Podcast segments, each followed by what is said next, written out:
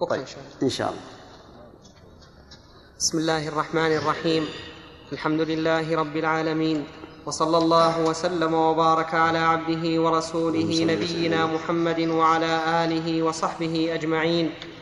قال الإمام الموفق أبو محمد رحمه الله تعالى في باب جزاء الصيد في كتاب الكافي فصل وما وجب من الهدي والإطعام جزاء للصيد. لزم إيصاله إلى مساكين الحرم لقول الله تعالى وما وجب؟ وما وجب. وما وجب من الهدي والإطعام جزاء للصيد. لزم إيصال جزاء. جزاء للصيد. لزم إيصاله إلى مساكين الحرم لقول الله تعالى هديا بالغ الكعبة. وكذلك دم التمتع والقران لأنه نسك فأشبه الهدي. فأشبه الهدي ودم فدية الأذى يختص بالمكان الذي وجب سببه فيه لأن النبي صلى الله عليه وسلم أمر كعب بن عجرة بالذبح والإطعام بالحديبية ولم يأمر بإيصاله إلى الحرم.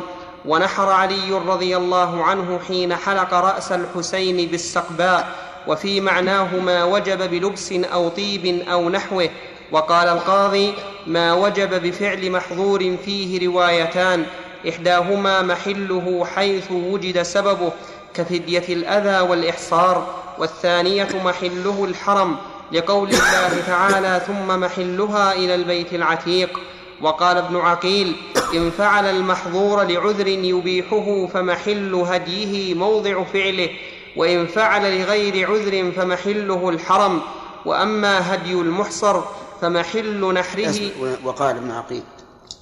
وقال ابن عقيل إن فعل المحظور لعذر يبيحه فمحل هديه موضع. فمحل فمحل. نعم. كلها فمحل. نعم. كلها يعني محل يعني مكان.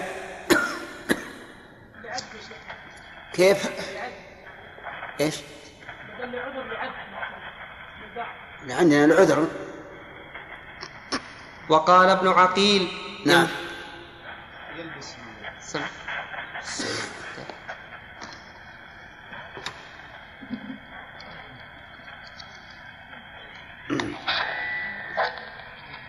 الأخ عادل تسمعون تسمعون أو لا؟ السلام عليكم وعليكم السلام هل تسمع هل تسمعون؟ نعم حفظكم الله نعم.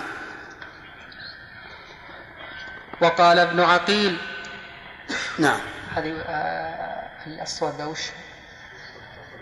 صوت المتكلم. لا في في صوت غير هذا. ما شو نعم.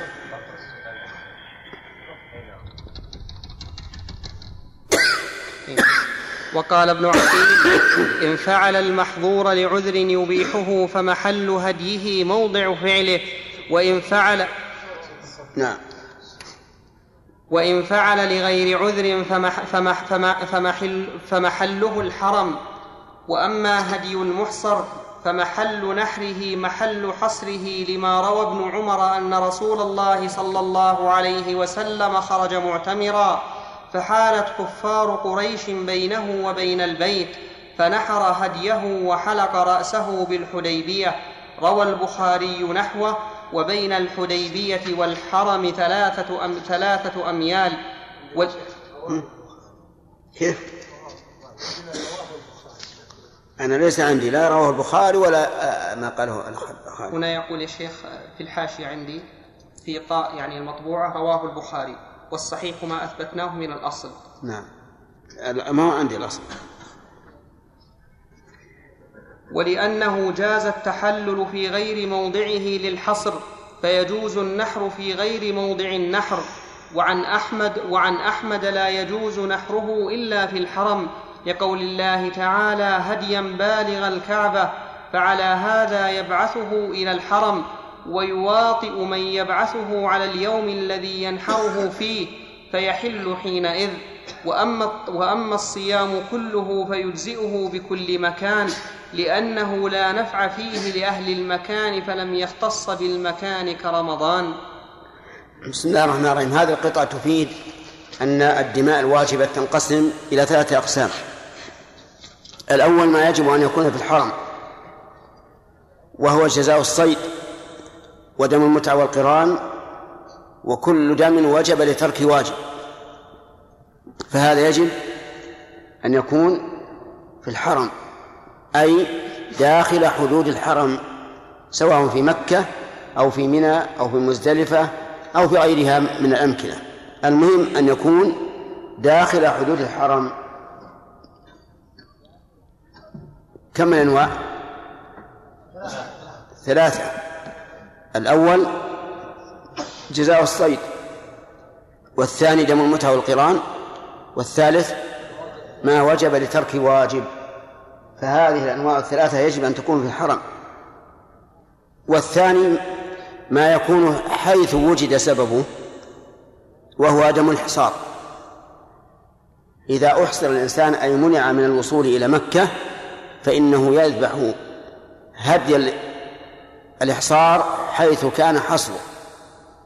ودليل ذلك أن النبي صلى الله عليه وعلى آله وسلم نحر هديه في الحديبية حيث حصر. ولم يرد عن النبي عليه الصلاة والسلام أنه كان يدخل الهدي إلى داخل الحرم بل نحره في مكانه ومعلوم أن الحديبية بعضها من الحل وبعضها من الحرم. ولهذا كان رسول الله صلى الله عليه وعلى آله وسلم نازلا في الحل ويصلي في الحرم في الجانب الحرمي منها. آه، الثالث ما وجب لفعل محظور كحلق الرأس ولبس الثياب وما أشبه ذلك. ما وجب لفعل محظور غير جزاء الصيد. فهذا على المذهب يخير بين أن يذبحه في مكان فعل المحظور لأنه مكان سببه أو في مكة لأن الأصل في الهدايا أن تبلغ الكعبة. وهذا هو المذهب وهو الصحيح أن الإنسان يخير فيما وجب لفعل محظور سوى جزاء الصيد بين أن يذبحه في مكانه لوجود سببه فيه أو ينقله إلى مكة لأن الأصل في الهدايا أن تكون بالغة الكعبة أفهمتم؟ وذكر المؤلف الخلاف في هذه المسألة أن بعض الأصحاب قال لا بد أن يوصله إلى مكة قياسا على جزاء الصيد وبعضهم قال بالتفصيل إن كان فعله لعذر ففي مكانه. لحديث كعب بن عجرة. وإن فعله لغير عذر فيجب أن يوصله إلى إلى الكعبة أي إلى الحرم. لكن المذهب هو الأول وهو الصحيح. أصح من القولين اللذين ذكرهما المؤلف. هذا باعتبار مكان الذبح. أما زمان الذبح فربما يذكره المؤلف فإن لم يذكره فنتكلم عليه إن شاء الله تعالى. فصل في وجوب الذبح في الحرم. نعم. ما عندكم فصل يا شيخ؟ نعم. ما عندكم الترجمة هذه؟ ما هي عندنا لا. لكن الإخوان في البحرين اقترحوها. نعم. وما وجب لمساكين الحرم لم يجز ذبحه إلا في الحرم وفي أي موضع منه ذبح جاز لقول النبي صلى الله عليه وسلم كل منى منحر وكل وكل وكل فجاج مكة منحر وطريق. رواه ابن ماجه. مفهومه أنه لا يجوز النحر في غيره مما ليس في معناه. وإذا نحره ففرقه على المساكين. طيب إذا لا بد من ما وجب ما وجب في الحرم فلا بد أن يذبح في الحرم ويفرق في إيش؟ في الحرم وبناء على ذلك لو أن الإنسان ذبح هدي المتعة والقران في عرفة كما فعله بعض الناس لأنها أوسع من منى وأوسع من مزدلفة الناس وصلوا إلى مزدلفة الآن. فلو ذبح هديه هدي التمتع والقران في عرفة ثم دخل بلحمه إلى إلى الحرم فإنه لا يجزئه. لماذا؟ لأنه لم يذبحه في مكان ذبحه.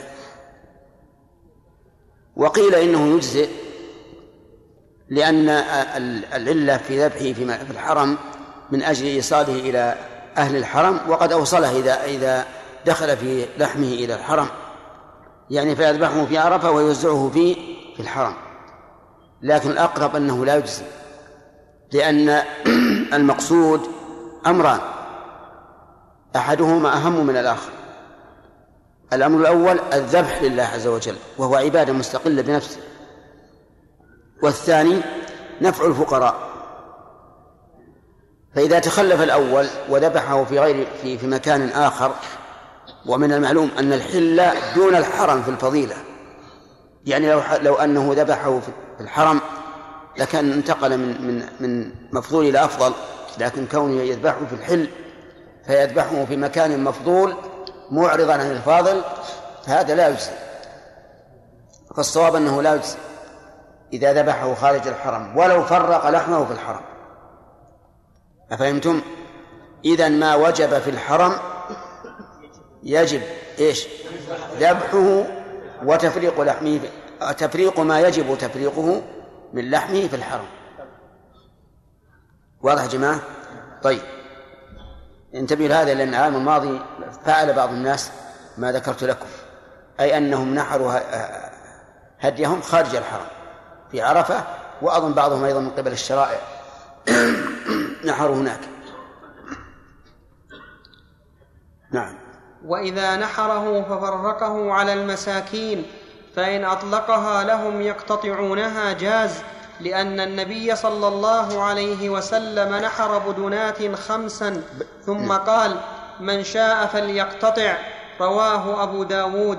ومساكين الحرم من ومساكين الحرم من حله إذا إذا ذبحه جاز أن يفرقه بنفسه وأن يأذن للمساكين أن يأخذوا منه. طيب فإن ذبحه وتركه. فإنه لا يجزئه إلا إذا كان حوله مساكين أخذوه. أما إذا ذبحه ورمى به فلا فلا يجزي لأن الله قال كلوا منها وأطعموا ومن ذبح أو ورمى به وليس حوله من يأخذه فإنه لم يطعم فلا يجزي وعلى هذا ما نشاهده في أماكن كثيرة في منى وحولها مما مما ذبح وترك لا لا لا يجزئ أهله. لأنه لا بد من أحد أمرين. إما أن يفرق هو بنفسه اللحم الواجب تفريقه وإما أن إيه يأذن لهم بأخذه. جاوبت السؤال؟ طيب ها؟ نعم سيأتينا عنه ولهذا قلنا لك الواجب يعني الواجب توزيعه. قيدناه. الواجب الواجب توزيعه. نعم.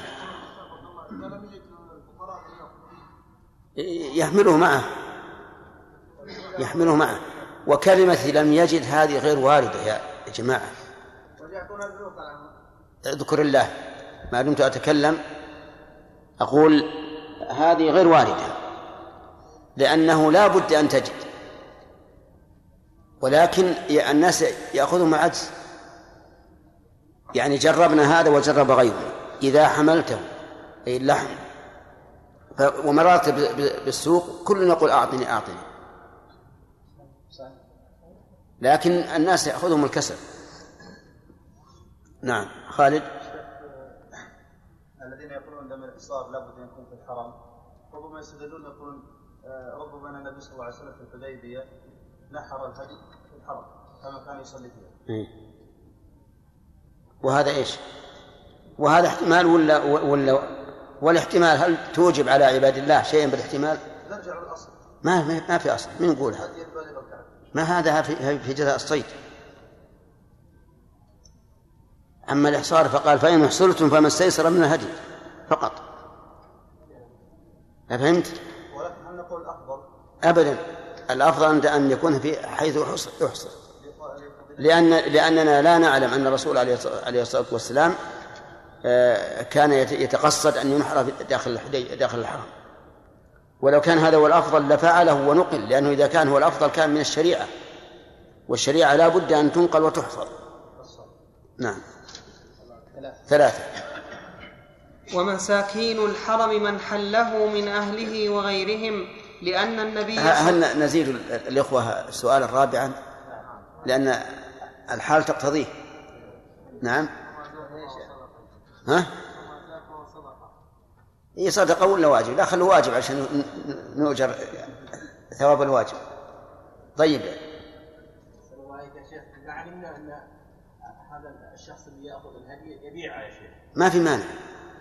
ما دام مستحقا من أهله أكثر من راس يا شيخ لو ياخذ ألف راس ما دام أنه فقير ما دام فقيرا. فلا بأس. نعم. ومساكين الحرم من حله من أهله وغيرهم لأن النبي صلى الله عليه وسلم أطلقها لمن حضره. وفيهم من ليس من أهل مكة. يعني الحجاج الذين مع الرسول عليه الصلاة والسلام نحو مائة ألف. وأهل مكة في ذلك الوقت قليل أقل بكثير من هذا.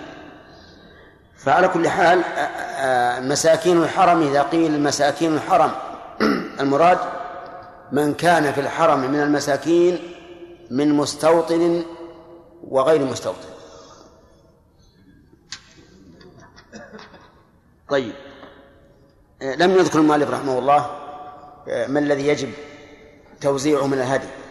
فنقول ما وجب جبرانا فإنه لا يؤكل منه. هذه القاعدة. كل ما وجب جبرانا فإنه لا يؤكل منه. مثل عجيب. كالدم الذي لترك واجب والدم الذي لفعل محظور. فهذا لا يؤكل منه. بل يعطى المساكين. لأنه لجبران نقص أو انتهاك محرم فيكون كالكفارة. وما وجب شكرانا. فهذا يأكل منه الإنسان ويهدي ويتصدق. مثل دم المتعة والقران. فالإنسان يأكل منه ويهدي ويتصدق. والواجب وما يجب بذله من ذلك فهو أقل ما يقع عليه اسم اللحم. هذا الواجب. أقل ما يقع عليه اسم اللحم كافي. واضح هارون؟ واضح؟ إيش قلت؟ بالنسبة للأكل من الهدي ماذا قلت؟ الهاجر الذي ترك الواجب لا يكون. نعم. أو فعل؟ محظور طيب لا أكل منه. زين. أما ال- الدم الذي من أجل القران وال- والتمتع نعم. والتطوع. يأكل طيب. القاعدة اللي أشرنا إليها يعني الأخ هارون عدده تعديدا ونحن ذكرناها ضابطا. ما هو؟ إذا كان جبرانا فلا يأكل منه شيئا. والجبران إما لترك واجب. نعم.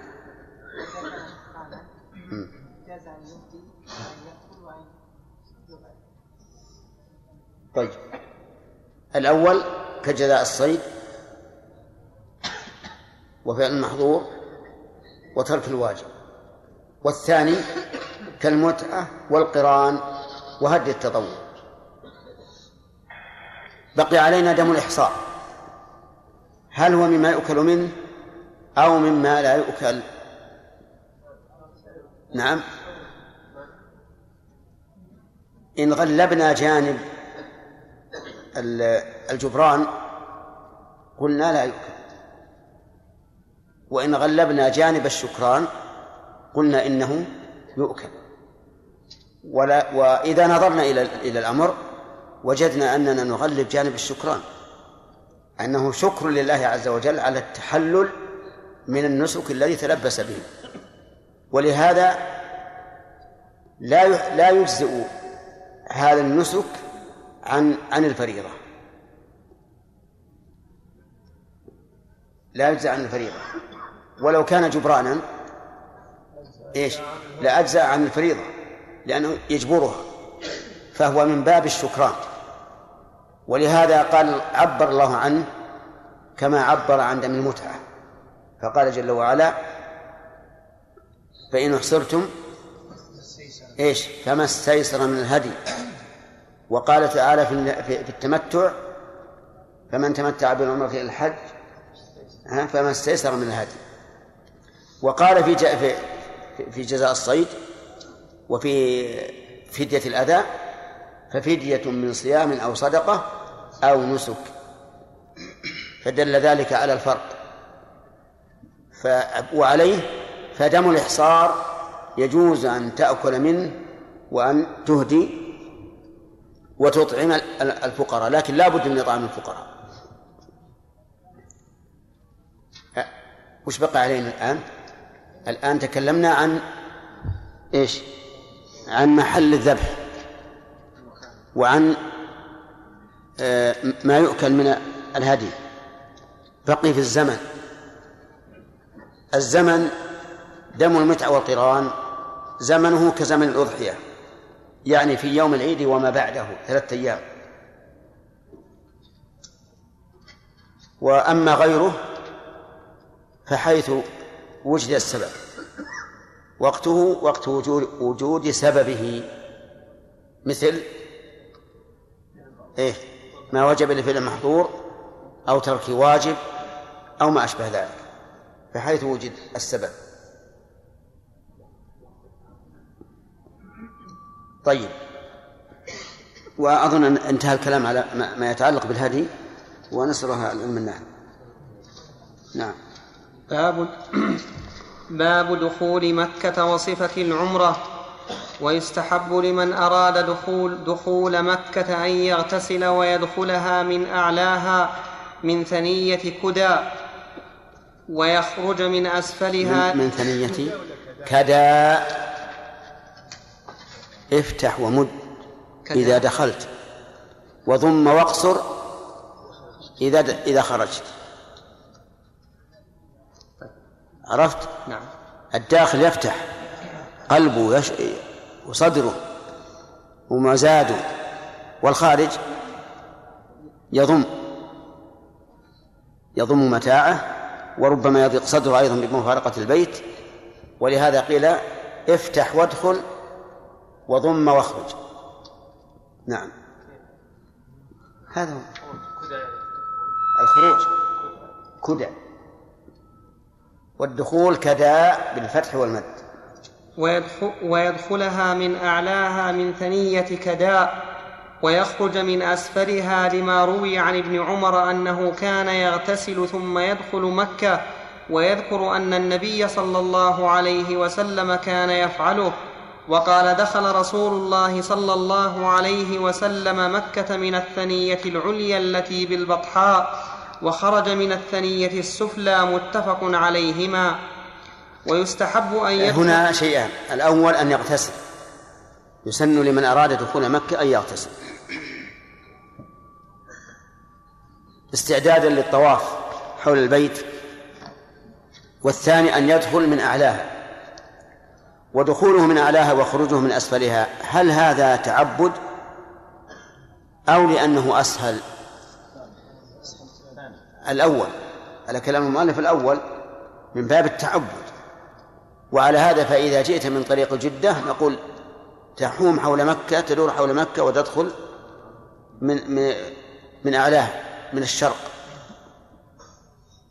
وقال بعض أهل العلم إن هذا من باب الأسهل. وأن الرسول صلى الله عليه وسلم دخلها من أعلاها وخرج من أسفلها لأنه أسهل. فإن تيسر لك أن تدخل من أعلاها وتخرج من أسفلها فهذا هو المطلوب وإن لم يتيسر كما هو الموج... كما هو الغالب في عصورنا هذه فادخل حيث تيسر لك وأما الاغتسال فهل نقول إن الاغتسال في السير الآن للإحرام يغني عن الاغتسال لدخول مكة؟ لأنه ليس بينه وبين دخول مكة إلا إلا ساعة أو نحوها أو نقول إذا أردت تطبيق السنة فعند دخول مكة قف واغتسل هذا محل تردد عندي. أنا متردد في ذلك. لأن الذين يغتسلون في السيل أو يغتسلون في رابغ يقدمون إلى مكة دون أن يحصل لهم شعث أو أو غبرة. فالمقصود حاصل. وفيما لو قلنا بأنه سنة عند دخول مكة مع قرب اغتسالهم للإحرام مشقة على الناس. وربما يأتي إنسان ويقول أنا أريد أن أفعل السنة ويفعلها الثاني والثالث فيحصل زحام. فالظاهر إن شاء الله أنه يكتفى بالاغتسال إذا كان عند ركوبه إلى مكة. أما في. أما من أحرم من الحديبية فالمسافة بعيدة فيغتسل عند دخول مكة. لا من من من ذي الحليفة. أما ما أحرم من ذي الحليفة فالمسافة بعيدة فيغتسل عند دخول مكة. ويستحب أن يدخل المسجد من باب بني شيبة لقول جابر أن النبي صلى الله عليه وسلم دخل مكة ارتفاع الضحى فأناخ راحلته عند باب بني شيبة ودخل المسجد رواه مسلم. وهذا كالأول هل هو مقصود أو حصل اتفاقا؟ وباب بني شيبة يقابل الباب الذي يدخل منه الناس الآن من عند المسعى. وكان باب بني شيبة أدركناه. كان فيه قوس على على عمودين قريبا من من مقام إبراهيم ومكان زمزم. وأنا أتعجب كيف يسع الناس هذا ال هذا ال القليل من من الأرض. يعني باب بني شيبة كان قريبا جدا إلى إلى مقام إبراهيم وإلى مكان زمزم. لكن الآن إذا إذا أخذت اتجاها مستق... خطا مستقيما تكون تخرج من عند ما, ما يسمونه الآن باب السلام. نعم.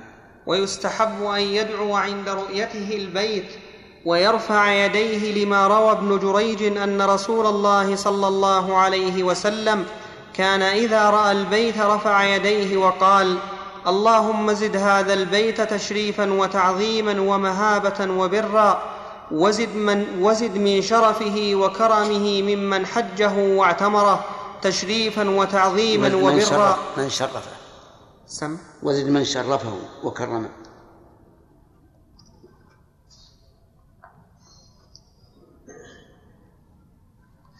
وزد من شرفه وكرمه ممن حجه واعتمره تشريفا وتعظيما وبرا. رواه الشافعي في مسنده. وعن سعيد بن وهذا المسيب الحديث كما ترون ضعيف. ضعيف لأنه مرسل. ولهذا لم يستحبه بعض أهل العلم. وقال ليس هناك دعاء عند رؤية البيت. وإنما يدخل المسجد الحرام ويقول كما يقول في أي مسجد آخر. نعم. وعن سعيد بن المسيب أنه كان ينظر إلى البيت يقول اللهم أنت السلام ومنك السلام. حينا ربنا بالسلام. ذكر الأثرم هذا الدعاء وزاد الحمد لله رب العالمين الحمد لله رب العالمين كثيرا كما هو أهله وكما ينبغي لكرم وجهه وعز جلاله. الحمد لله الذي بلغني بيته ور- ورآني لذلك أهلا. الحمد لله على كل حال. اللهم إنك دعوت إلى حج بيتك الحرام وقد جئتك لذلك. اللهم تقبل مني واعف عني وأصلح لي شأني كله لا إله إلا أنت وما زاد من الدعاء فحسن. ولكن إذا قلنا بأن العبادات توقيفية كما هو واضح فإنه إذا لم يثبت هذا عن النبي صلى الله عليه وعلى آله وسلم فلا يقال. لأن هذا سنة قولية وفعلية ومكانية. فلا بد من ثبوتها عن رسول الله صلى الله عليه وعلى آله وسلم وإلا فيقال هذا اجتهاد ممن فعله وليس كل مشاهد مصيبا فصل؟ ما؟ لا لا ما جاء؟ ما جاء. نعم. فصل؟ البدء بالطواف عند القدوم. العبرة. بصفحة القارئ. ما يضر. ما يضر. فصل. ال ال يعني عفوا يا شيخ. ها؟ عفوا أنا أستغرب إنهم يعني أنا ما قرأت إلا هذا وهذا فقط. على. كل حال بس أنت الحكم بس لا نمشي على على على من تعليم فصل.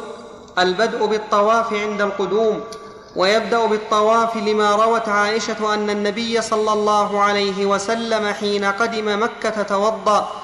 ثم طاف بالبيت متفق عليه ولأن الطواف تحية المسجد فاستحبت البداءة به كالركعتين في غيره من المساجد وينوي الم... أما الأول فصحيح ولا حاجة للتعليل الذي ذكره. أن النبي صلى الله عليه وسلم أول ما يقدم مكة يبدأ بالطواف قبل أن يذهب إلى بيته. ينيخ راحلته صلوات الله وسلامه عليه عند البيت ويطوف. وأما قوله رحمه الله ولأن, ولأن الطواف تحية المسجد فهذا غير صحيح. تحية المسجد الحرام كغيره من المساجد. لعموم قول النبي صلى الله عليه وعلى آله وسلم إذا دخل أحدكم المسجد فلا يجلس حتى يصلي ركعتين. لكن من دخل ليطوف فطاف كفته ركعة الطواف عن تحية المسجد. نعم. ولأن الطواف تحية المسجد فاستحبت البداءة به كالركعتين في غيره من المساجد وينوي المتمتع به طواف العمرة وينوي المفرد والقارن الطواف للقدوم. والأول ركن والثاني سنة. يعني الطواف هذا ركن بالنسبة للمتمتع وسنة بالنسبة للقارن والمفرد. والدليل على سنيته حديث عروة بن مضرس أنه سأل النبي صلى الله عليه وعلى آله وسلم صبيحة يوم يوم العيد في مزدلفة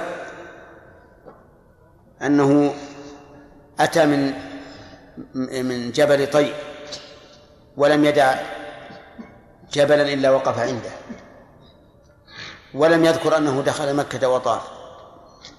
ولم ينبهه النبي صلى الله عليه وعلى آله وسلم على ذلك فدل على أن طواف القدوم ليس بواجب بالنسبة لمن؟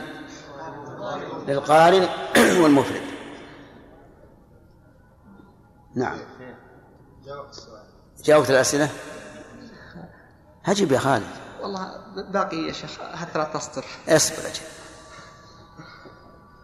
ويسن الاطباع فيه. وهو أن يجعل وسط الرداء تحت منكبه الأيمن ويتركه مكشوفا ويرد طرفيه على منكبه الأيسر لما روى ابن عباس أن النبي صلى الله عليه وسلم وأصحابه اعتمروا من الجعرانه فرملوا بالبيت وجعلوا أرديتهم تحت آباطهم ثم قذفوها على عواتق على عواتقهم اليسرى رواه أبو داود.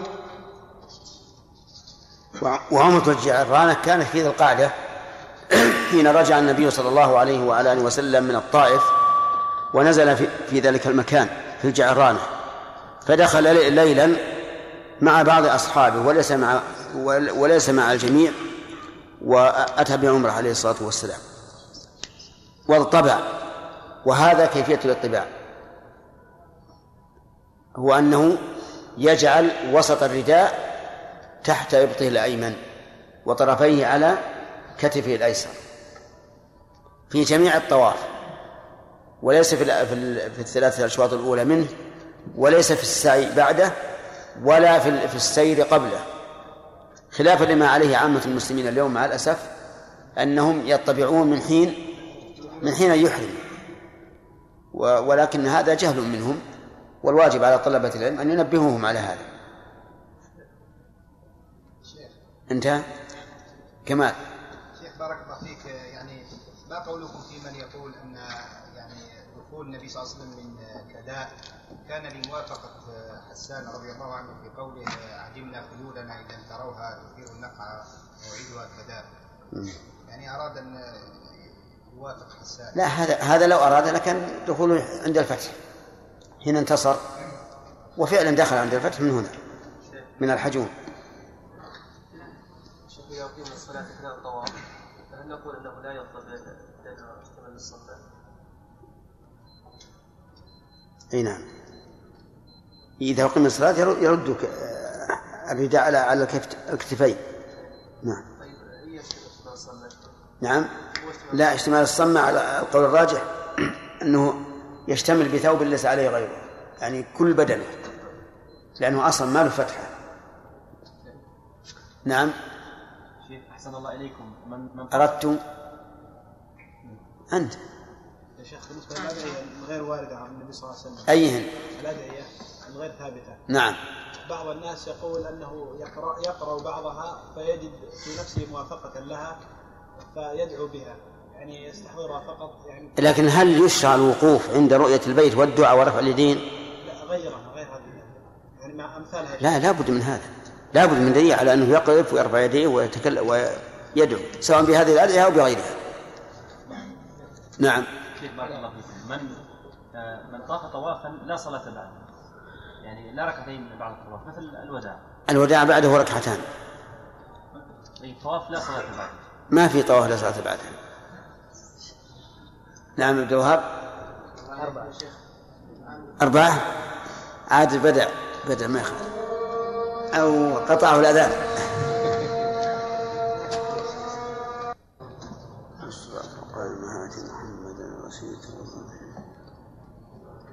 مبعث مقام محمد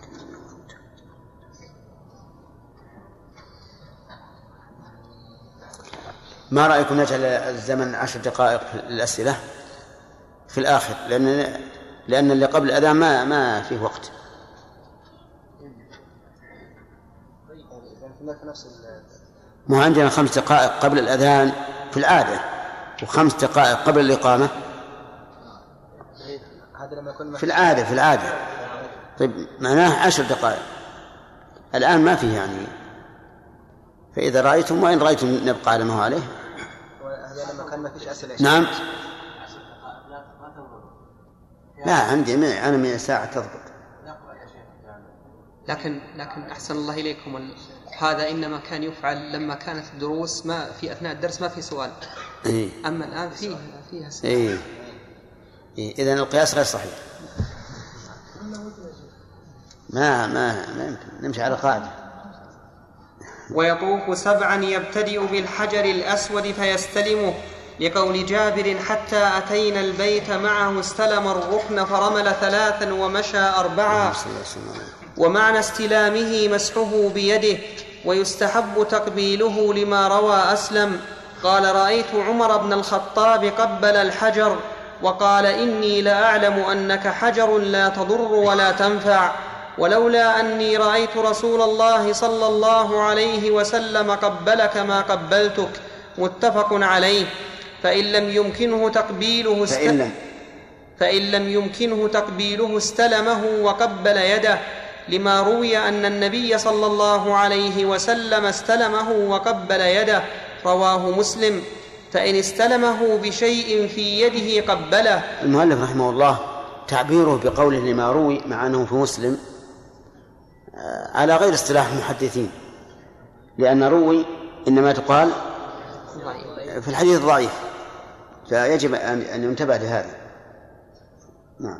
فإن استلمه بشيء في يده قبله لما روى ابن عباس قال رأيت رسول الله صلى الله عليه وسلم يطوف بالبيت ويستلم الركن بمحجن معه ويقبل المحجن رواه مسلم وإن لم يمكنه أشار بيده إليه لما روى ابن عباس أن النبي صلى الله عليه وسلم طاف على بعير كلما أتى الركن أشار إليه وكبر. الحمد لله. هذه مراتب ثلاث الاستلام والتقبيل والثاني الاستلام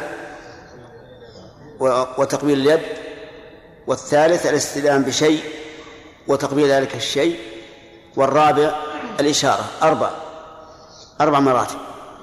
أعلاها أن تستلم وتقبل ثم أن تستلم يدك بيدك وتقبلها ثم أن تستلم بشيء في اليد كمحجن أو مخصرة أو ما أشبه ذلك وتقبلها. ثم الإشارة ولا تقبل لأن ذلك لم يرد عن النبي عليه الصلاة والسلام ولأنه لا يمكن قياس الإشارة على الاستلام لأن الاستلام قد باشر الحجر.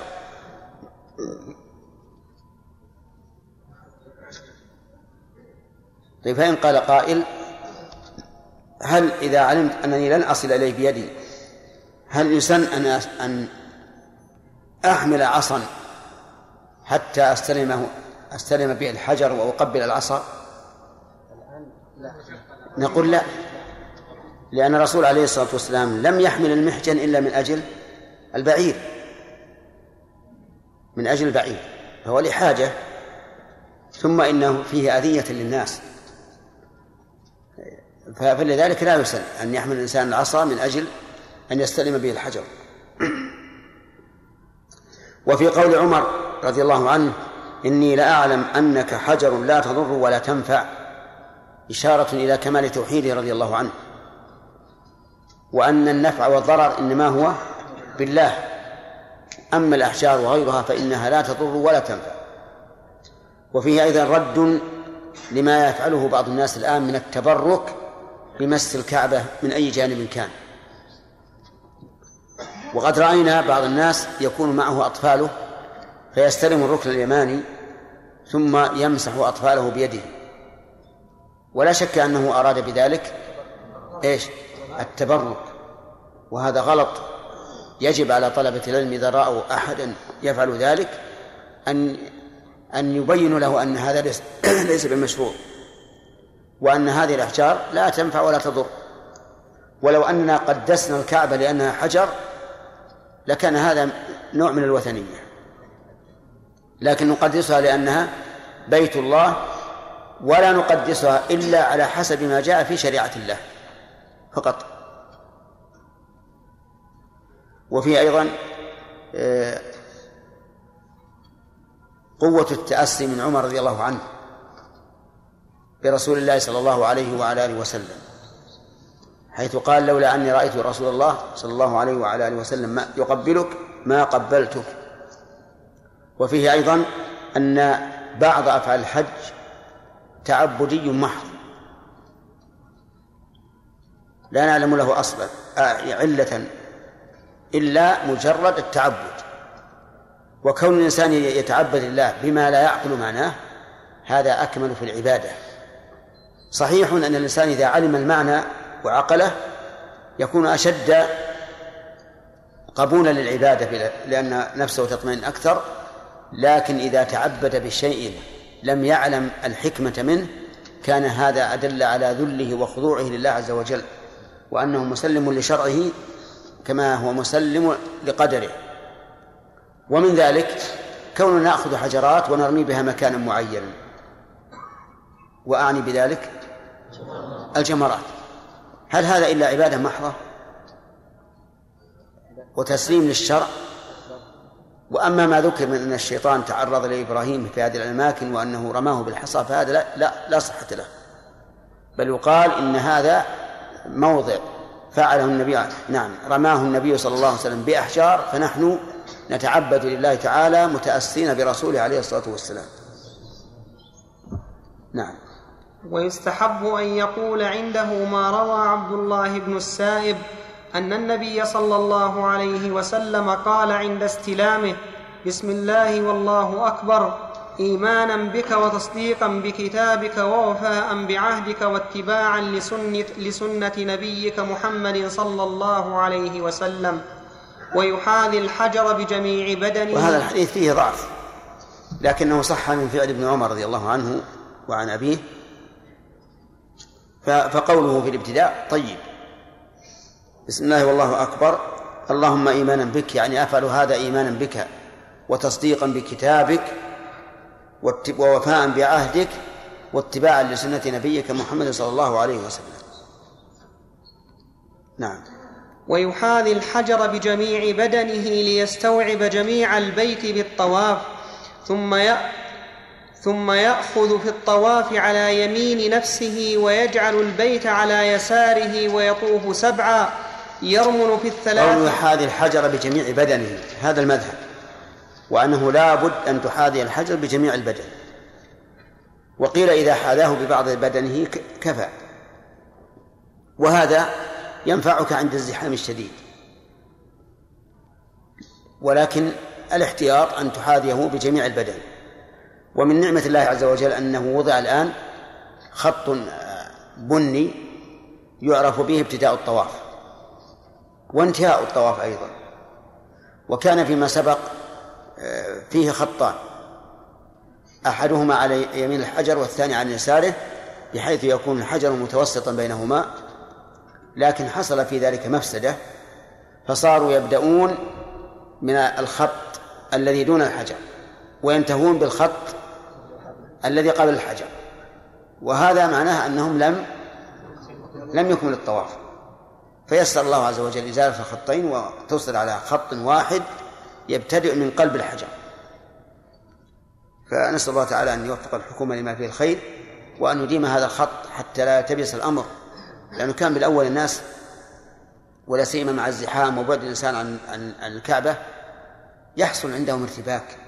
هل أنا وازنت حجر أو لم أوازنه نعم. وتجد الإنسان ربما يأخذ مسافة كبيرة احتياطية مع المشقة الشديدة عليه. لكن الحمد لله هذا ريح الناس. ويطوف سبعا يرمل في الثلاث الأول منها. الأول؟ الأول. الأول الأول. بتشديد الواو. نعم يا شيخ. هذه لغة لم نسمعها. الأول مثل أخر. الأول. طيب. جزاك الله خير. نعم. قول جزاك الله خير. إيه بارك الله فيك. أنت زودتنا حرفا. ويطوف سبعا يرمل في الثلاث الأول منها وهو إسراع المشي وهو, وهو إسراع المشي مع مقاربة الخطى. ولا يثب وثبا. طيب. آه، يرمل في الأشواط الثلاثة الأولى. أنا عندي الأول منها هذا الرمل له سبب. سببه أن النبي صلى الله عليه وعلى آله وسلم لما صالح قريشا في الحديبية على أن يقضي العمرة على أن يأتي معتمرا في العام القادم. وجاء. أراد المشركون أن يشمتوا بالرسول وأصحابه. فقالوا إنه يقدم عليكم قوم وهنتهم حمى يثرب. يعني حمى المدينة. اجلسوا ننظر. فجلسوا نحو دار الندوة من شمال الكعبة. فبلغ ذلك النبي صلى الله عليه وعلى آله وسلم أو لم يبلغ. المهم أنه أمر أصحابه أن يرملوا في الأشواط الثلاثة من الحجر إلى الركن اليماني. وأن يمشوا ما بين الركنين. لماذا؟ آه، اولا لم يأمرهم بإكمال السبعة لئلا يشق عليهم ذلك. وثانيا آه، أذن لهم أن يمشوا ما بين الركنين لأنهم في هذا المكان يغيبون عن قريش لا يشاهدونه والمقصود من الرمل إغاظة المشركين. وإذا غابوا عنهم لا يدرون عنهم. لكن في حجة الوداع آه، رمل النبي عليه الصلاة والسلام في الأشواط الثلاثة كلها من الحجر إلى الحجر. فعلم بهذا أن هذه السنة ثابتة ولو زال سببها. ثابتة ولو زال سببها. وأنها أيضا زيدت على ما كانت عليه عند وجود السبب لأنها في ذلك الوقت كانت مبنية على السبب مع التعبد لله عز وجل بإغاثة المشركين. أما في حجة حجة الوداع فهي تعبد محض. فهل نحن إذا ذكرنا هذا هل نحن إذا رملنا نتذكر أن سبب هذا الرمل إغاثة المشركين؟ لا. نعم. قد وقد والظاهر أن قد الثانية محذوفة. نعم. قليل جدا يا رجال قليل. قليل. ولكن ينبغي أن نشعر بهذا. أننا نفعله تعبدا لله واتباعا لرسول الله صلى الله عليه وسلم ونذكر أننا مأمورون بكل ما يغيظ الكفار. بل قد قال الله تعالى يعجب الزراع ليغيظ بهم الكفار. وقال تعالى ولا يطعون موطئا يغيظ الكفار ولا ينالون من عدو نيلا إلا كتب لهم به عمل صالح.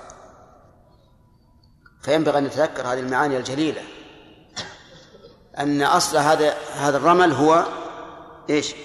إغاظة المشركين. طيب.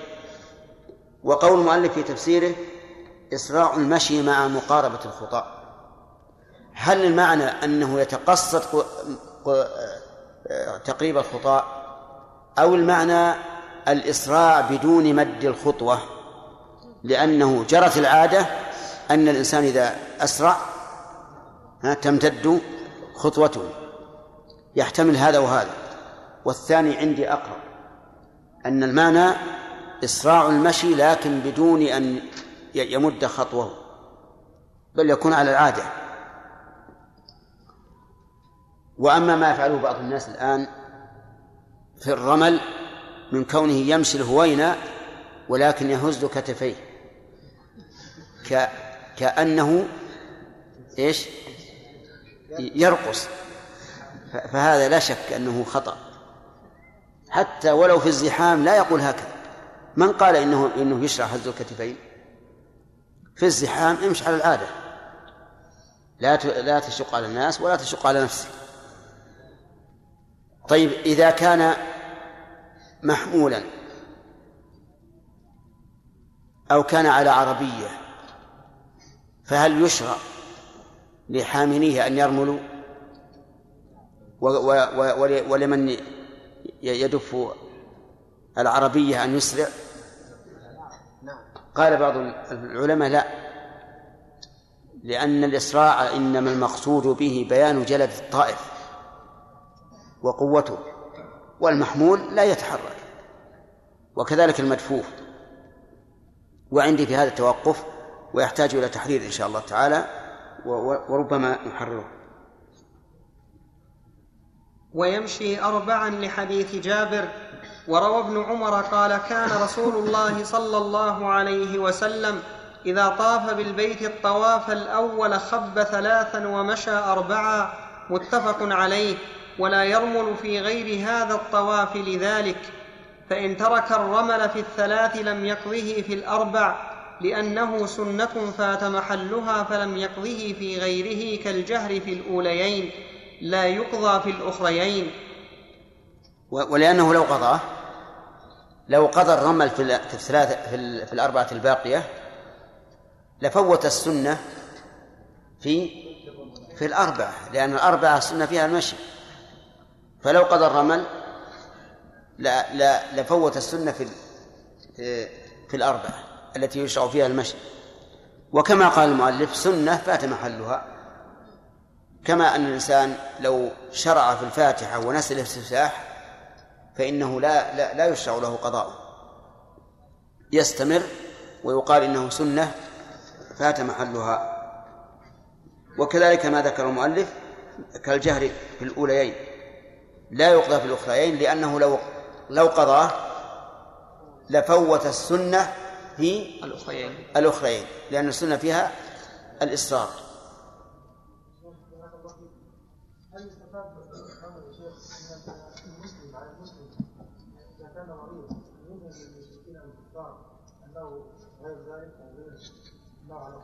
أنه صحيح يعني ما دمنا نقول القاعدة إغاظة الكفار. ففي أي شيء أغضتهم لك أجر.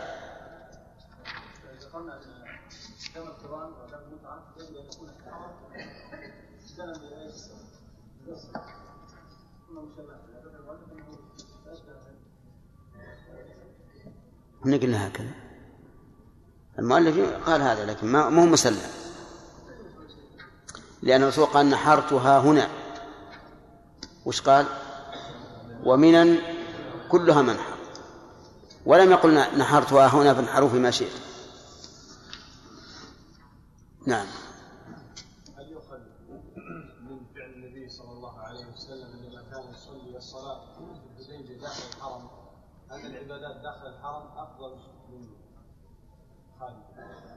ماذا ترى؟ لا أنت طالب علم. ماذا ترى؟ إيه طيب ماذا ترون؟ لا شك نعم لا شك لأنه لو لم نقل بذلك لكان فعل الرسول عليه الصلاة والسلام عبثا إذ ما المعنى أنه يتقصد أن أن ينتقل من مكانه الذي هو نازل فيه حتى يدخل الحرم ويصلي فيه؟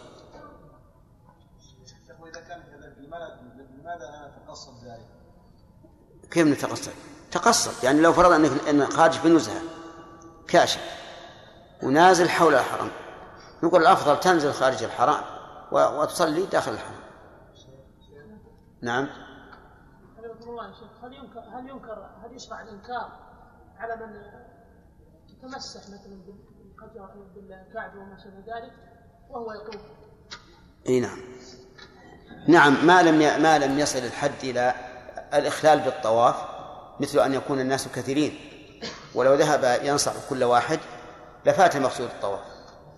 هذه واحدة. والشيء الثاني ما لا بد أن يغلب على الظن قبول ال- الحاج لأن بعض الحاج ما يقبل.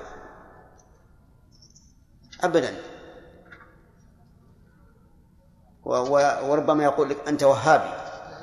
نعم مثل ما قالوا ان إن الرسول عليه الصلاة والسلام كان وهابيا.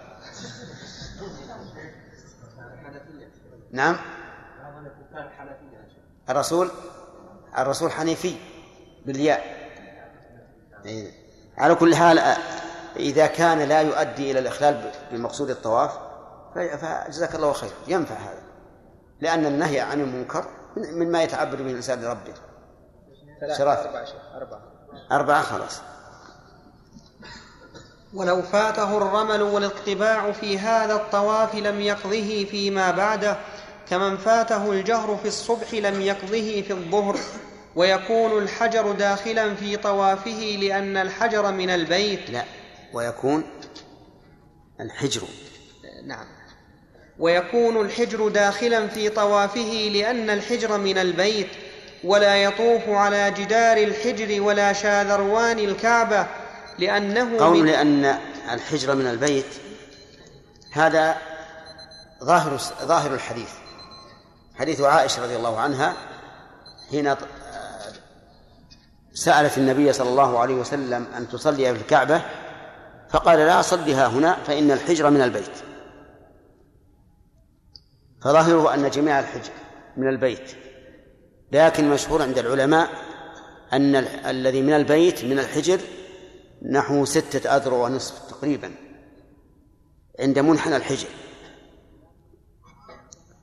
ولكن العلماء متفقون على أنه لا بد أن يكون الحجر داخلا في في طوافه وأن الإنسان لو دخل من الفتحتين اللتين بين الحجر وال- والبناء القائم فإن طوافه لا يصح.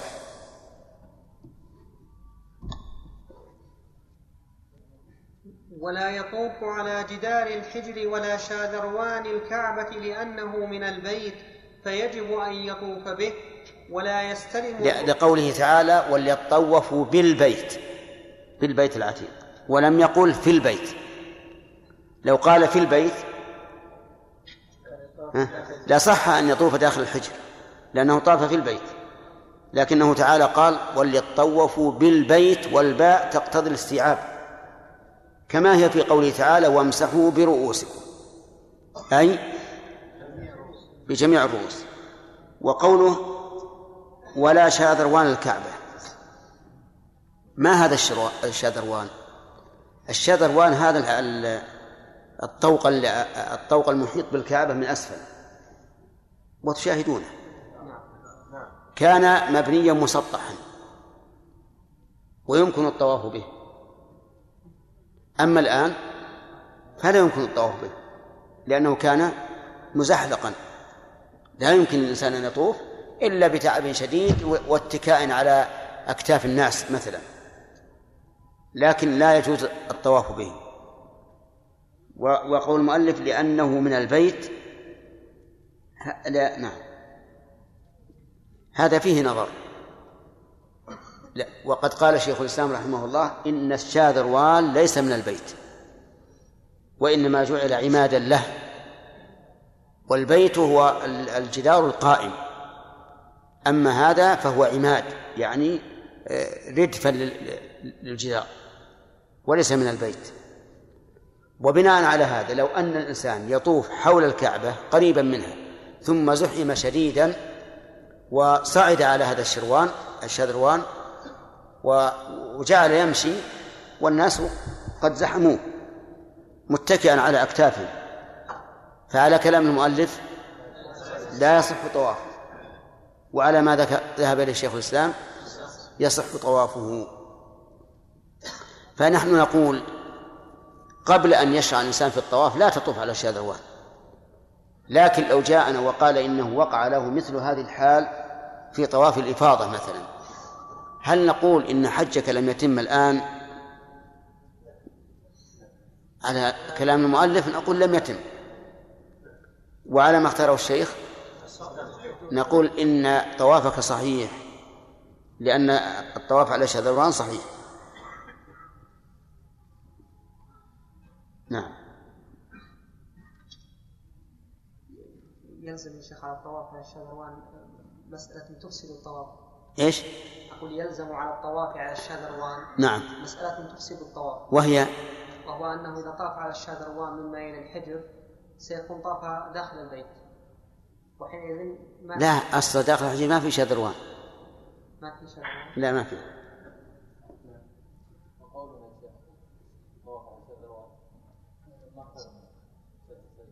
إيش؟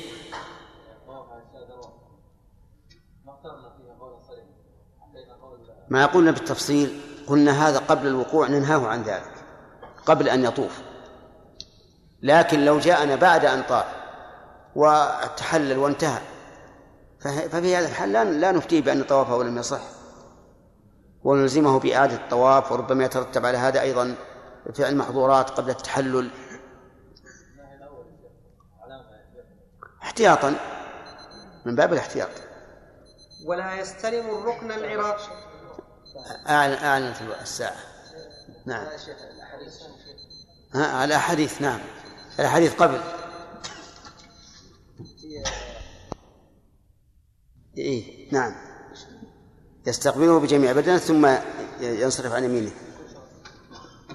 لا عند ابتدائه أما فيك الشاط وهو مار.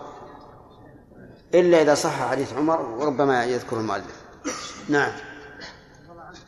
الصحابه رضي الله عنهم يحرصون على السنة ولا يحرصون على التبرك ومن بعدهم في ناس يحرص على التبرك ولا ولا يحرص على السنة صدقت. صدقت. ولهذا نقول ينبغي أن يذكر الناس بهذا الأمر أن العبادة أهم من التبرك نعم يوسف. يلزم البدء من الخط يعني ولا لو مثلا ابتدا من بعد الخط ثم اذا اكمل الط- الطواف يعود إلى نفس الذي به. لا كان يقول يجوز من عند باب الكعبة وت- وتكمل عليه. يعني لا لا ولا شبر. يعني ما هو ما هي حكم الرسول فعل هذا. لا يعني الخط يعني الخط هذا يعني خط عمل حديدا أي ويمكن أن يعمل خط يعني بدرجه مختلفه ما يمكن. يعني هذا هذا مضبوط بال- بشكل هندسي. ولهذا عند اطرفه مثلا عند ال- المسقف تقول كيف هذا هذا حذاء ال- ال- الزاوية؟ ما تظنه حذاء الزاوية لأنه داخل عنها كثير. يعني الدرجه هذه الدرجه الهندسيه يا شيخ ما كانت معروفه لا في عهد النبي. لكن الحمد لله يسرها الله. نعم.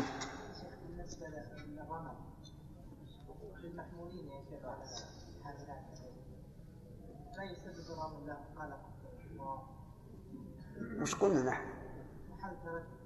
إيه لكن قلنا منه محل تردد لأنه الرمل يكون من الطائف نفسه. وأنا أقول لك بشرك.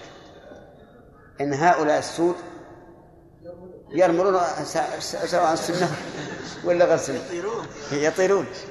و... وأيضا ولا فيه. و- وكل الأشواط السبع. كسور رؤوس الناس. الله يهديه. نعم. قلت في أثر عبد الله بن السائب نعم. قلت انه يعني هذا الحديث فيه ضعف ولو فعله طيب. يعني لو فعل اللهم إيمانا بك عند بدايه الطواف. اي نعم نعم. أحسن من تركه اي نعم. لكن ن- ندع الأمر حتى يخرج الحديث. لأن لأن لأن لأنه صح عن ابن عمر. ثلاثة شيخ أربعة أربعة شيخ. أربعة؟ أربعة. يا أخ عادل. ترى جاءت جاء دور أسئلتكم. وعساكم تستفيدون من أسئلة الطلبة عندنا. إيه. الله مشكلة. أحيانا عندما نفهم اي طيب. إن شاء الله ما نعدم الخير إن شاء الله تعالى. نعم. شيخنا ما قول المؤلف رحمه الله وما وجب من الهدي والإطعام جزاء للصيد لازم إيصاله إلى مساكين الحرم. فهل يعني هذا أنه لا يجوز إخراج لحم الهدي خارج مكة؟ آه، الهدي بارك الله فيك الذي يجب إخراج جميعه لا يجوز لا يجوز أن يخرج عن مكة. يعني مثل ما وجب لترك واجب أو فعل محظور هذا لابد أن يوزع جميع لحمه في مكة. وأما آه، ال- الذي يجوز الأكل منه مثل دم المتعة فيجوز أن ينقل منه إلى خارج مكة. نعم. إذا كان كله لا يؤكل منه. إذا كان كله لا يؤكل منه فيجب أن يكون في مكة في مكة. يعني أو في الحرم داخل حدود الحرم سواء في مكة أو خارج مكة في منى أو مزدلفة أو أي محل آخر من الحرم. الله هذا دم الجبران أم دم الجبران والشكران؟ لا دم الشكران هذا يجوز الأكل منه. نعم فإذا جاز الأكل منه. فهمت؟ جاز أن أن يخرج. أن أن يخرج بلحمه إلى خارج الحرم. لكن أنت يجب أن نعلم أن دم الشكران كدم المتعة يجب أن أن يذبح في الحرم. لأنه متعلق بالنسك. فإنه لو لم يأكل منه وأرسل كله إلى الخارج لا بأس بذلك. لا. لا يجب أن يعطى فقراء الحرم منه. لكن إذا قبضته الدولة فالدولة نائبة عن الفقراء. فإذا قبضته فكأنه قبضه الفقراء. وحينئذ لها أن توصله إلى الخارج.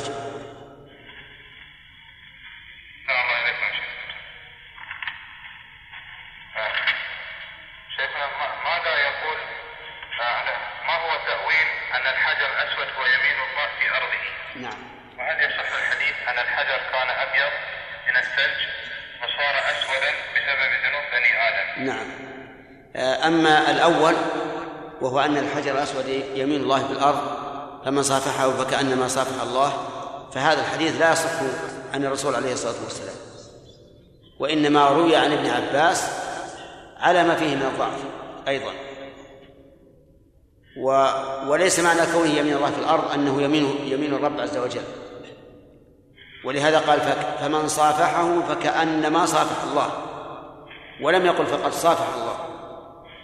والتشبيه يدل على أن هناك شيئين مشبه ومشبها ومشبها به. وكل واحد ليس الآخر. و و ونحن إذا قلنا الحديث ضعيف استرحنا أما كون الحجر نزل من الجنة أشد بياضا من اللبن وأن خطايا بني آدم سودته فهذا صححه بعض العلماء المعاصرين وفي قلبي منه شيء. نعم. ما هو ثواب من قبل الحجر من قبله أو استلمه؟ ما هو إيش؟ ما هو ثواب من قبل الحجر الأسود أو استلمه؟ في حال طوافه يعني. نعم. في حال طوافه؟ نعم. أن أن طوافه يكون أكمل و- وثوابه أكثر.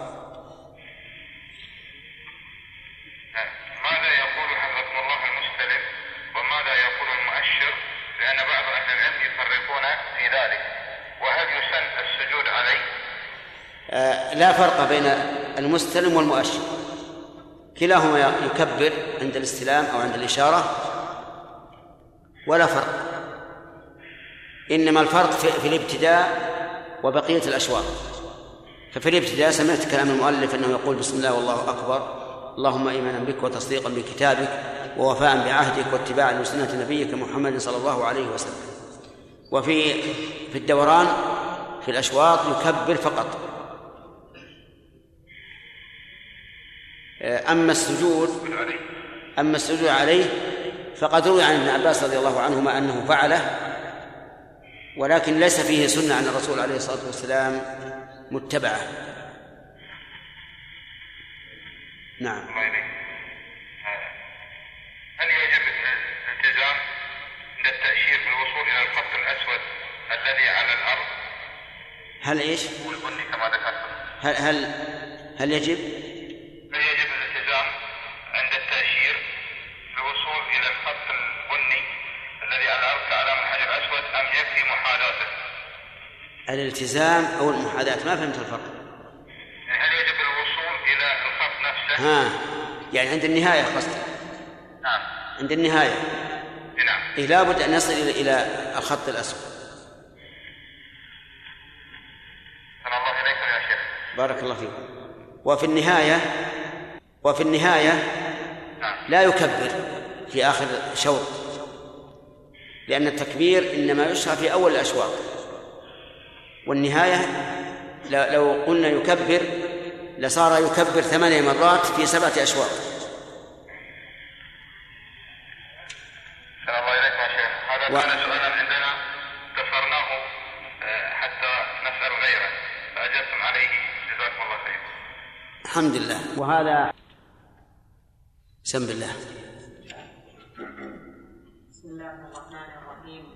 الحمد لله رب العالمين والصلاة والسلام على نبينا محمد وعلى آله وصحبه أجمعين. صلى الله وسلم. رسول الله قال الإمام الموفق أبو محمد رحمه الله تعالى في كتاب الحج في كتاب الكافي ولا يستلم الركن العراقي ولا الشامي لما روى ابن عمر أن رسول الله صلى الله عليه وسلم كان لا يستلم إلا الحجر والركن اليماني وما تركت استلامهما منذ رأيت رسول الله صلى الله عليه وسلم يستلمهما في شدة ولا رخاء. رواه مسلم. وقال ما أرى النبي صلى الله عليه وسلم استل- استلم الركنين استلم الركنين اللذين يليان الحجر إلا لأن البيت لم يتم على قواعد إبراهيم عليه السلام. متفق عليه. ولا طاف الناس من وراء الحجر إلا لذلك كلما حاذ الحجر كب ما عندي متفق عليه. عندكم فيه؟ كل النسخ طيب. بسم الله الرحمن الرحيم. هذا يقول المؤلف رحمه الله إنه لا لا يستلم الركن العراقي ولا الشامي الركن العراقي هو الذي يلي الحجر الأسود. وأما الشامي فهو الذي يليه من الغرب. لا يستلمهما لأن النبي صلى الله عليه وعلى آله وسلم لم يستلمهما وهذه عبادة والعبادات توقيفية. وما رآه ابن عمر رضي الله عنهما من العلة في عدم استلامهما صحيح لأنهما ليس على قواعد إبراهيم. فإن إبراهيم عليه الصلاة والسلام بنى الكعبة على أوسع من هذا. ولما هدمها قريش وعمروها مرة وعمروها قصرت بهم النفقة فرأوا أن يخرجوا جزءا منها وسموه الحطيم لأنه حطم من الكعبة أو الحجر لأنه تحجر وبقي الحجر الأسود والركن اليماني على قواعد إبراهيم. ولهذا سن استلامهما. وقد رأى ابن عباس رضي الله عنهما أن معاوية بن أبي سفيان رضي الله عنه يطوف ويستلم الأركان كلها. فأنكر عليه. فقال له معاوية ليس شيء من البيت مهجورا. فقال له ابن عباس لقد رأيت النبي صلى الله عليه وعلى آله وسلم لا يستلم إلا الركنين اليمانيين وقد قال الله تعالى لقد كان لكم في رسول الله أسوة حسنة فرجع معاوية. فأقول ماذا لو رأى ابن عباس الآن جهال الأمة الإسلامية يستلمون كل شيء الأركان وغير الأركان وهذا كله بسبب الجهل وعدم تعليم العلماء للعامة. وإلا فأظن أن العامة لو بين لهم وبين لهم من يثقون به في بلادهم لحصل خير كثير. نعم. كلما حاذ الحجر وكلما. بالواو.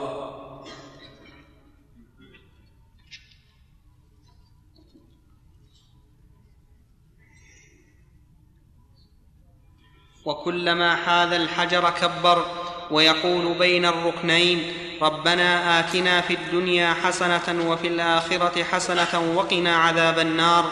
لما روى عبد الله بن السائب أنه سمع رسول الله صلى الله عليه وسلم يقول ذلك ما بين ركن بني جمح والركن الأسود؟ رواه أبو داود. ويقول في بقية الطواف اللهم اجعله حجا مبرورا وسعيا مشكورا وذنبا مغفورا رب اغفر وارحم واعف عما تعلم وأنت الأعز الأكرم ويصلي على النبي صلى الله عليه وسلم ويدعو بما أحب ويستحب أن يدنو من البيت لأنه المقصود. هذا الدعاء الذي ذكره أما التكبير عند محاذاة الحجر فهذا سنة لا شك ثابتة عن النبي عليه الصلاة والسلام. ولا يكبر عند محاذاة الركن اليماني. ولهذا لم يذكره المؤلف رحمه الله لعدم وروده ولا يشير إلى الركن اليماني أيضا عند الزحام لعدم وروده ولا يصح قياسه على الحجر الأسود لأن الحجر الأسود أوكد من الركن اليماني ولأنه يسن فيه التقبيل والركن اليماني لا يسن. فهل نقول أيضا يسن التكبير في الركن اليماني قياسا على الحجر الأسود؟ لا.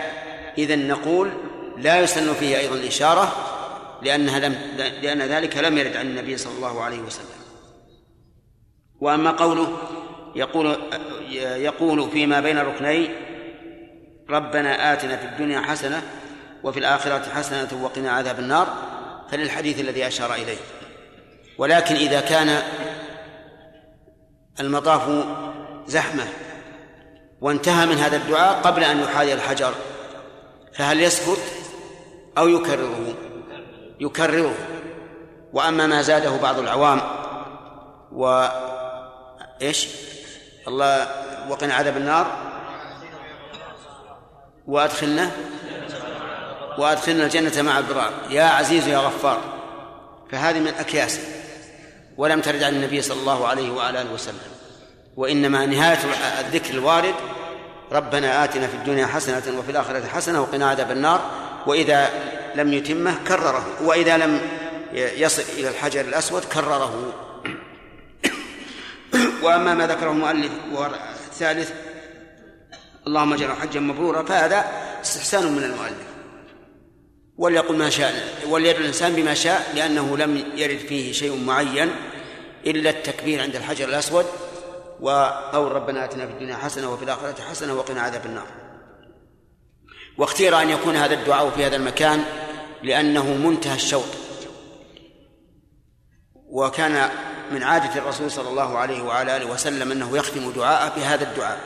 ربنا آتنا في الدنيا حسنة حسنة وفي الآخرة حسنة وقنا عذاب النار.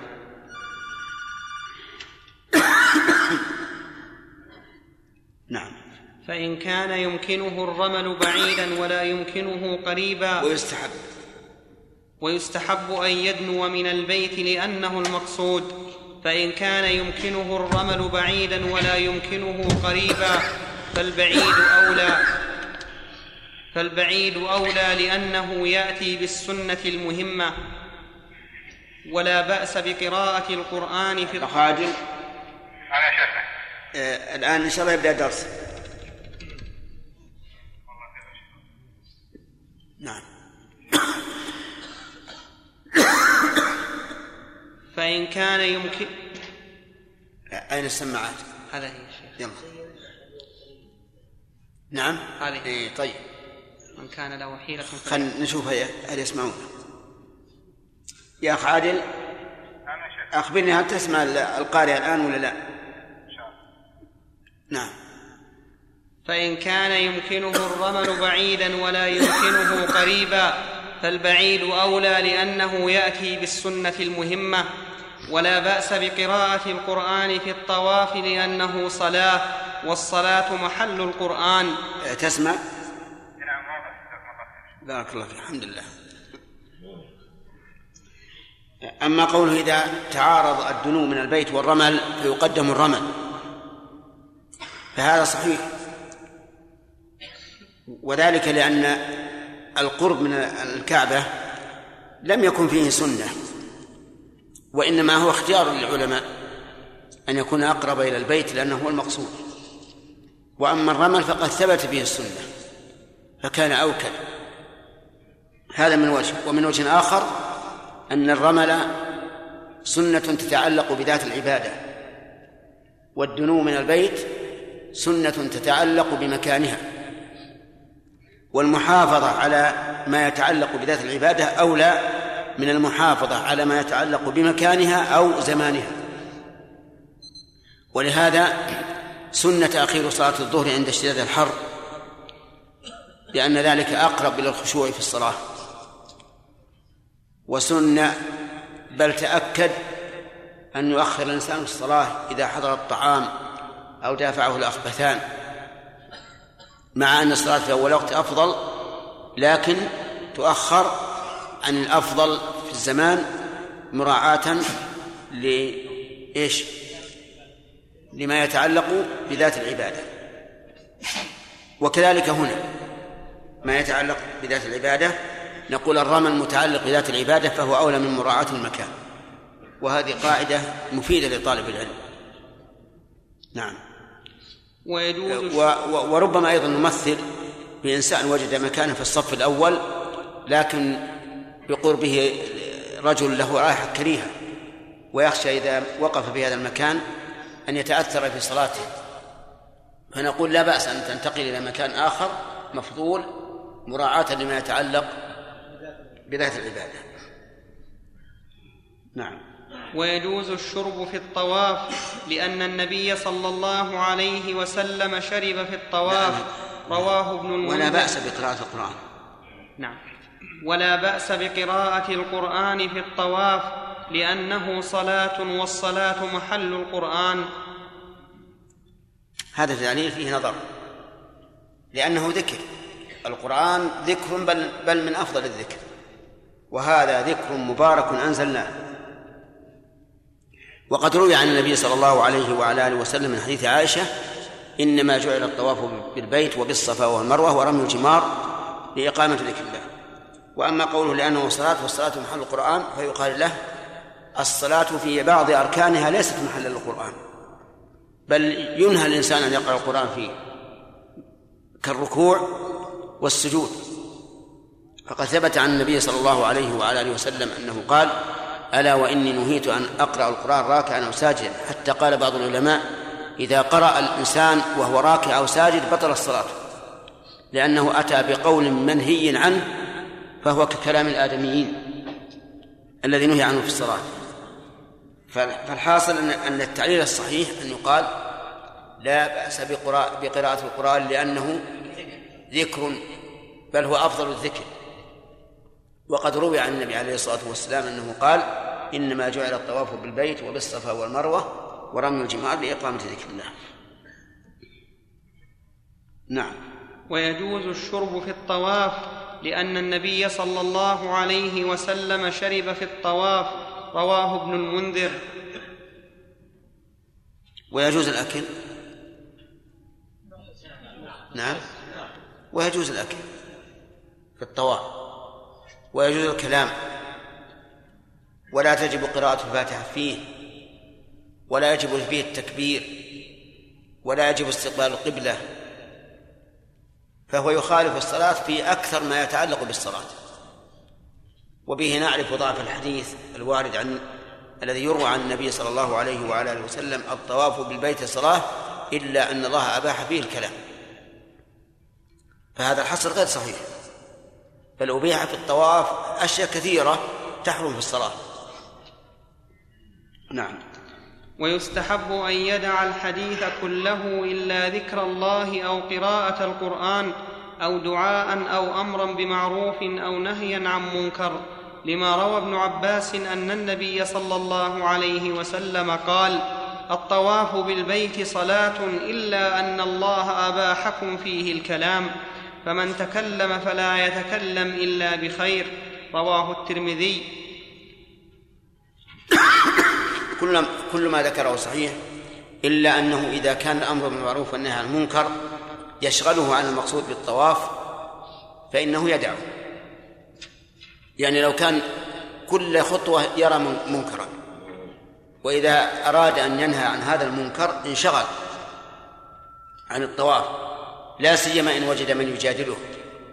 فلا يفعل محافظة على المقصود بالطواف.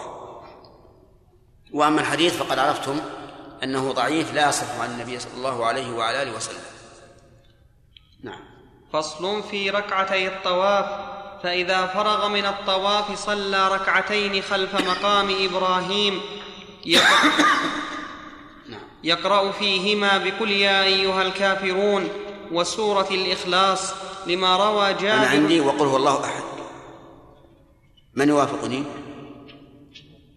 نعم. كلكم؟ إذا نسخة شاذة. نعم. نعم. إيش؟ عندك؟ وش دقيقة. اي الطبعة اللي عندك هذه غير اللي مع الإخوان نعم. لما روى جابر أن النبي صلى الله عليه وسلم طاف بالبيت سبعا وصلى خلف المقام ركعتين قرأ فيهما قل يا أيها الكافرون وقل هو الله أحد رواه مسلم وإن صلاهما في غير هذا الموضع أو قرأ غير ذلك نعم. هذه هذا الطواف نعم هاتان ركعتان سنة عند جمهور العلماء. وذكر وذكر بعض أهل العلم وأظنه مذهب مالك رحمه الله أنهما واجبتان. واستدل لذلك بأن النبي صلى الله عليه وعلى آله وسلم لما تقدم إلى مقام إبراهيم قرأ واتخذوا من مقام إبراهيم مصلى. وجعل هذا الفعل تفسيرا للآية والأمر في الآية للوجوب فقرر وجوبهما ولكن جمهور العلماء على أنهما سنة وعلى كل حال فلا ينبغي للإنسان تركهما فإن تيسر في هذا المكان أي خلف مقام إبراهيم فهذا الأفضل وإن لم يتيسر ففي كل ففي أي مكان من المسجد صلاهما أجزاء فإن قال إن صليت خلف المقام انشغلت بالناس. وربما أضيق المطاف.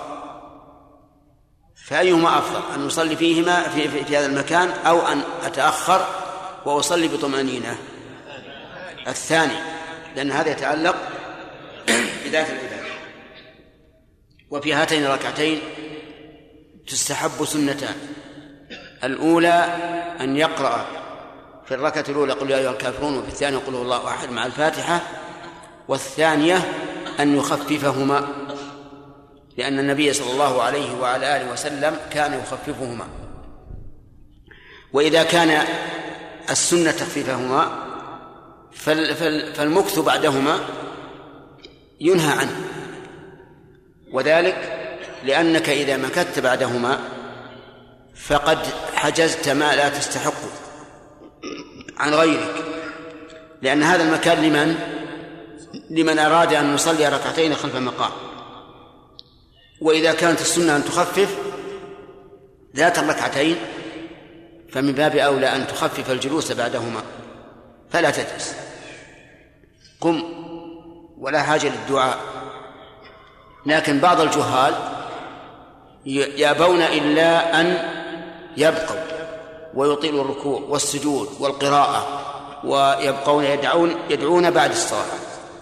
وكل هذا من الجهل. نعم. جاء وقت الأسئلة؟ شرافي. كثير من العلماء يذكر أدعية لم ترد ويحددها بوقت ومكان نعم. من المعلوم أن من حدد عبادة لم ترد في وقت أو مكان خالف البدعة نعم. ماذا نقول في مثل هذا؟ مثل مثل عشان يسمع الناس. قول المؤلف رحمه الله هنا. إيه. بين الركن؟ ويقول في النبي اللهم اجعل الحج مبرورا والسعي مشكورا إيه. حدد في مكان وزمان. لا ما حدد المكان. يعني في الشوط الأول والثاني والثالث. لأن الطواف كله دعاء. واستحسن بعض العلماء أن يقول هكذا. وذكرنا أن هذا استحسان من بعض العلماء. لم لم ترد به السنة. لكن البدعة الواضحة أن يحدد لكل شوط دعاء معين. هذه البدعة الواضحة. ولهذا